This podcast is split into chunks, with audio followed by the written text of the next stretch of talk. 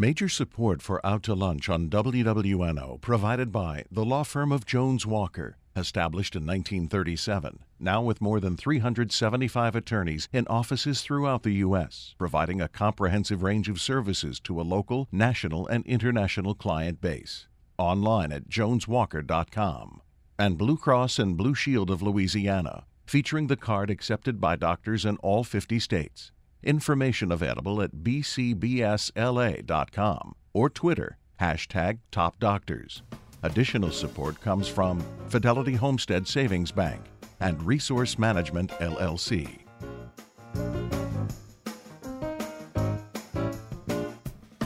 From Commander's Palace Restaurant in the Garden District in New Orleans, we're out to lunch with Peter Ricchiuti.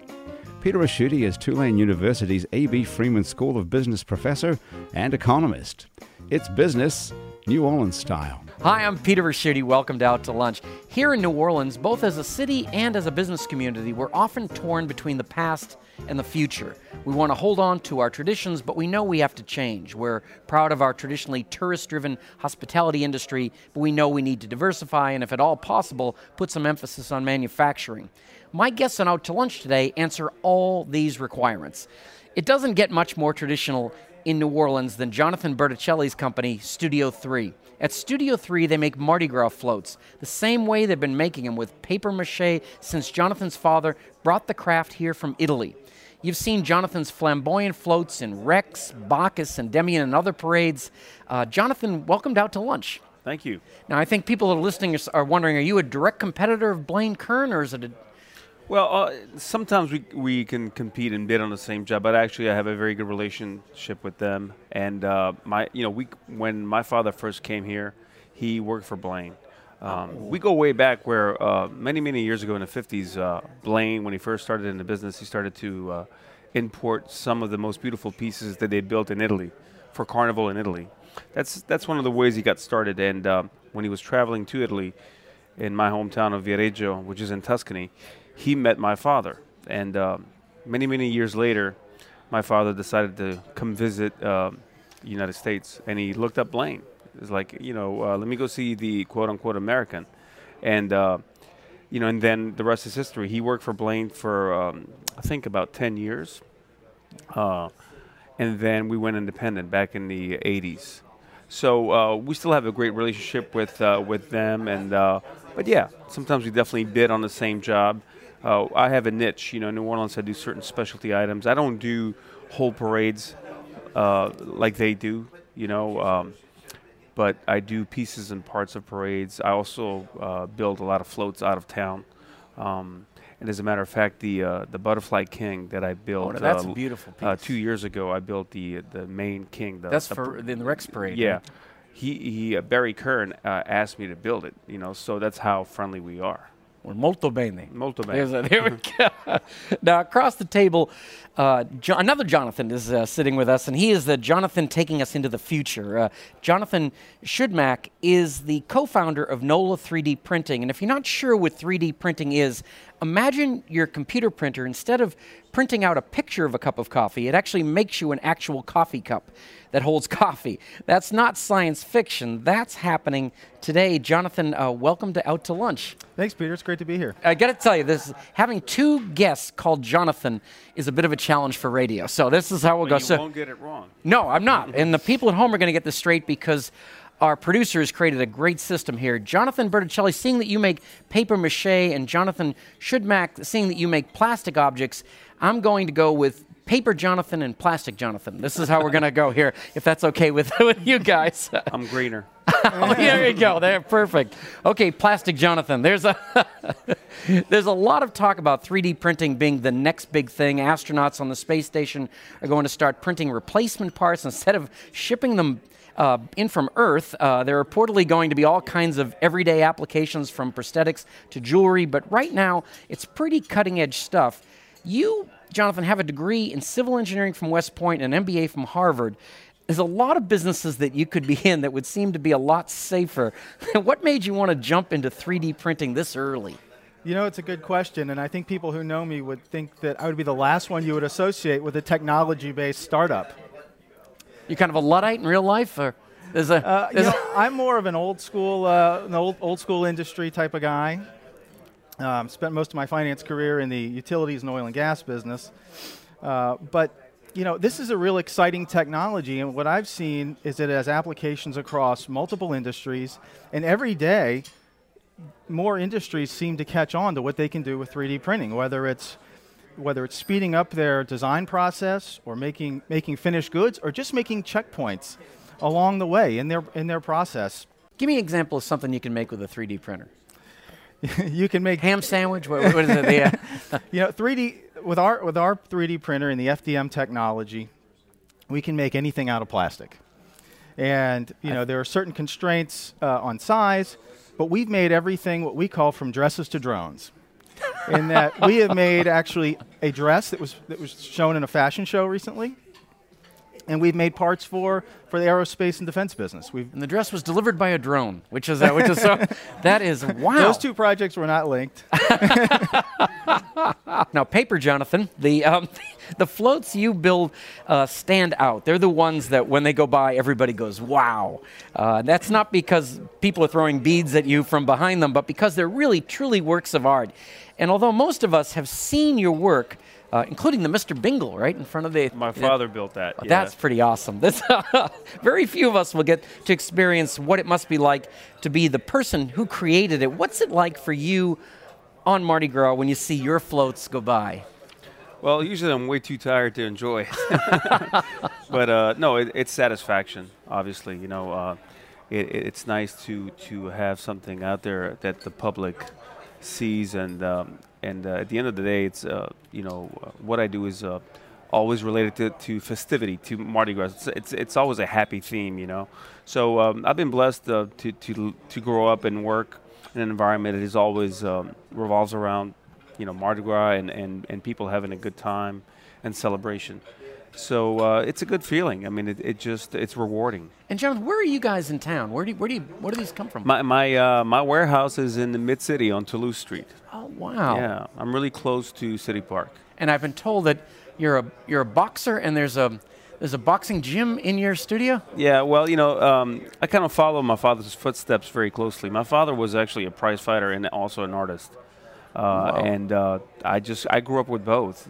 Um, I grew up in, in a studio building floats and sculpting and painting, and at the same time, my father also uh, managed and, and had a boxing gym in Italy, and uh, so I was involved in, in both. Gee, my dad was an Italian boxer too. It, uh, there's a this is, must be we must be cut from the same cloth here. This is a pretty pretty wild stuff. The, uh, when I see uh, one of the things that I'm curious is like when I see something like the butterfly uh, piece you did. Do people usually come to you with an exact idea of what it want, they want, or kind of a rough estimation, and you kind of think it out? You know, the, the, the Butterfly King is an example that was very specific because it had to look like and, and be like something that uh, came from um, from Mardi Gras history in New Orleans. You know, uh, I work in so many different uh, with so many different people and so many different ideas that sometimes uh, some of my clients have absolutely no idea what they want. They just have a very abstract idea. So we design and draw and, t- and try to bring it to to a more detailed idea. And then uh, and then I have clients that are very specific. So everything in between, from very vague to very detailed. So, and if things, the design isn't going right, you just go over to the speed bag and try to get, get, that, get that out of your And, system. and by the way, I, I wanted to add that um, you know, um, plastic, Jonathan. Uh, speaking of uh, 3D uh, printing, actually, people in my industry are beginning to look at that technology to build props and sculptures out of uh, using the same technology. So there's there's a little bit of a crossover and overlap here. Re- It's funny. I was going to mention that just as a joke. You could, but uh, Oh, no, I think the thing I'm you're th- talking about is actually components of a float. Might Well, you know, the, the props, the sculptural pieces. Yeah. Um, because we, you know, in more modern times, we, we've uh, started drifting Thank away you. a little bit from old traditional, Thank you. old traditional uh, uh, carving uh, and, and sculpting of, of clay and making the mold, all these old methods, and we started carving and, and uh, sculpting foam, polystyrene, and different kinds of foams. And these machines can, and you can correct me on this, but I know that they can uh, cut and shape uh, polyester, polystyrene. I mean, different types of plastics. You know, in, in the world of plastic, there's a million different kinds of plastics. So there's definitely um, people that are in my industry that are beginning to look into that. Yeah, that, that's right. We have seen some interest in in, uh, in, in particular in the movie prop, Yeah, prop side of the business. Yeah. Definitely. Um, what what makes 3D printing in some cases very applicable to movie props is sometimes they need something on the set tomorrow morning. Yep. And one of the nice things about 3D printing for all industries is if you send us a file, a design file in the computer, if the printer's available, we can push print. And when it's Mm. done, we can send it to you, deliver it to you, or whatnot. So that turnaround time and the ability to make something exact, get it to you very quickly, is a huge advantage that 3D printing brings as compared to the uh, some of the more traditional methods. And what's that? What is that business going to look like five years from now? I mean, it's. I know that's a tough question. There's some publicly traded 3D companies and such, but I mean, uh, is it um, same kind of thing, or just about everything is going to be in house, and there'll be a few players like yourself, or different? You know, it, it, it's really hard to say. I, I think uh, there's a lot of hype out there that, that suggests that 3D printing is going to replace traditional manufacturing and large scale manufacturing. We think that's unlikely, and I think the industry really thinks that that's unlikely. But what 3D printing can do is really, it's really more in, an app, in its application for other industries, in speeding up times to market. And if you think about the, imp, the implication that can have to, say, a consumer products company, they can do three, four, five iterations of a single consumer product design and test it and put it in your hands. Well, bef- before you might even be able to do one iteration, perhaps in the old method, if you have to carve something or, or use some of the yeah. other, the other methods. So it's it, it's exciting. We think uh, there's a lot of opportunity uh, as more as more industries catch on, and this becomes the norm for more industries. We think there will be a bigger role for us to play. I have trouble operating my regular printer in the office, so I'm not. I'm not sure I'm. I'm going to be your competition yet. They, now, this is the part of the show we call the checklist, where we ask you a couple of questions that you probably wouldn't find on a loan application. Uh, I'll start with a paper, Jonathan. Uh, Jonathan, how do you talk to your employees about their performance? Uh, you you've got people you manage. Um, how do you talk to them about how they're doing? Well, you know, I'm, I'm pretty uh, I'm pretty laid back, but I, I uh, you know, uh, I always keep my eye on the ball, meaning that I, you know, the final product is what counts, the way things look. Um, I, uh, I I don't tend to be very overwhelming, but I check on. You know, I have a I've developed you know a keen eye through through my years of experience, so I uh, try as a in, in most friendly way to sort of keep him in the boundaries of what I consider, you know, we should do. Um, and and I just give guidelines. You know, it's it's guidelines, and I, and then I give a lot of freedom within those guidelines. Because you are working with artists, right? I mean, kind of. yeah, kind of and, and you know the key thing is like anything else, you you find the people that are talented, that are good, that you trust, and then you kind of have to let them go a little bit. You you that's just the way I feel about it. And and the more they, the more they feel trusted, uh, and the more you challenge them to do something that is good, uh, then the better are the results. That's always been my you know my conclusion. It's a good rule of thumb. And, and plastic, Jonathan, uh, is there anything in the global economy or the big picture politically that, uh, that you really keep a close eye on how it's going to affect the, the whole 3D printing basis? Well, I mean, I think, you know, general economic conditions in the global economy is really what, what drives manufacturing, drives consumer goods, particularly um, consumer uh, So if I was discretionary. to forecast you, would I kind of look, I mean, are you going to grow kind of with GDP, but, but at a faster pace? Is that the kind well, of thing? we would expect to grow at a almost a hyper rate compared to GDP because this, when again, this is a disruptive technology. It's hard to measure how it might grow, like like you might measure, you know, other other uh, you know more consumable type goods. And just just to step back, because I'm very familiar with the term, but some people aren't. Disruptive technology sounds negative, but it's what is it, what is it meant? Yeah, it's actually a very, very positive technology. It, it's, it's a technology that's sort of different and changes the way things have been done, the things have always been done. And I think the classic, classic example is the original, co- the original copy machines, the 2D copy machines. got all those monks out of business. Yeah, right? it- you know, the, ori- the original thought was that why would you ever need more copies than you could make with, with, with carbon paper? But sure enough, you put a copy machine in an office, and all of a sudden you need a whole lot more copies, and everybody needs them. And you know, the norm is not to make four or five copies, but to make 25. That that's very so that, that it'd be difficult to forecast the demand because it kind of creates itself. It there. is. The other thing that this really reminds me of is when TiVo first came out, okay. and no one could understand why. Why would you need it? But once you start watching TV and you don't have commercials, You can't imagine watching TV with commercials, and now DVRs are are in m- most homes. That's right. Now you get angry at how long it takes to, to, to do all that. Jonathan, uh, Jonathan Bertuccelli, in this case, J- Paper Jonathan. Um, where do you think it, uh, the whole Mardi Gras tradition goes from here? I mean, the, the tradition of being able to build these floats with paper mache, it's like yours was kind of handed down uh, by the generations. Mm-hmm. Is that what's going to happen going forward? Uh, are we going to? Are there new artisans coming on board? Oh yeah, definitely. I mean, there's uh, just in New Orleans you have, uh, you know, uh, I would say, probably 15, 20 really good uh, sculptors that do this kind of work. Um, and three or four of them are really, really, really good. They're they're masters. Um, and I see this being handed down. If you go to, um, if you go, for instance, to uh, Mardi Gras World, or you come to my studio and other studios in town, Royal Artists, there's people that are uh, with a lot of ambition and a lot of young talent trying to, you know, outdo each other all, every day, and that's great, you know. But the, you know, the uh, the old traditional way that I do paper mache uh, is, uh, you know, is definitely evolving. You know, I, I do that, but I also use all the modern methods, and then we also carve uh, styrofoam, and we also use uh, are constantly looking for you know a better way to, of doing it. So uh, the challenge is, you know, th- there's transition because the challenge is, is to to still have the very artist, artistic touch and still have uh, in the sculptural uh, component of it have uh, the expression, have the uh, the things that makes a sculptural piece look really good on a float, but using very modern materials. And, and sometimes different materials like styrofoam will give you different effects. It doesn't behave the same way as clay does. Because when I do it the old way, we do it in clay first, then we cast it. We make a mold on clay, then we take the mold off, and then in the mold we press the paper mache. It's a very long process, but it's a beautiful process. Uh, when you sculpt clay, you can get any kind of form and shape. It's basically like 3D printing, but with your hands, you know? So it's very natural and organic, you see. So I see people that are beginning to um, do some very good work with foam, but they're still not totally there because foam, as you carve it, uh, it just behaves differently. You can't really put your hand on it. You have to do it with a tool.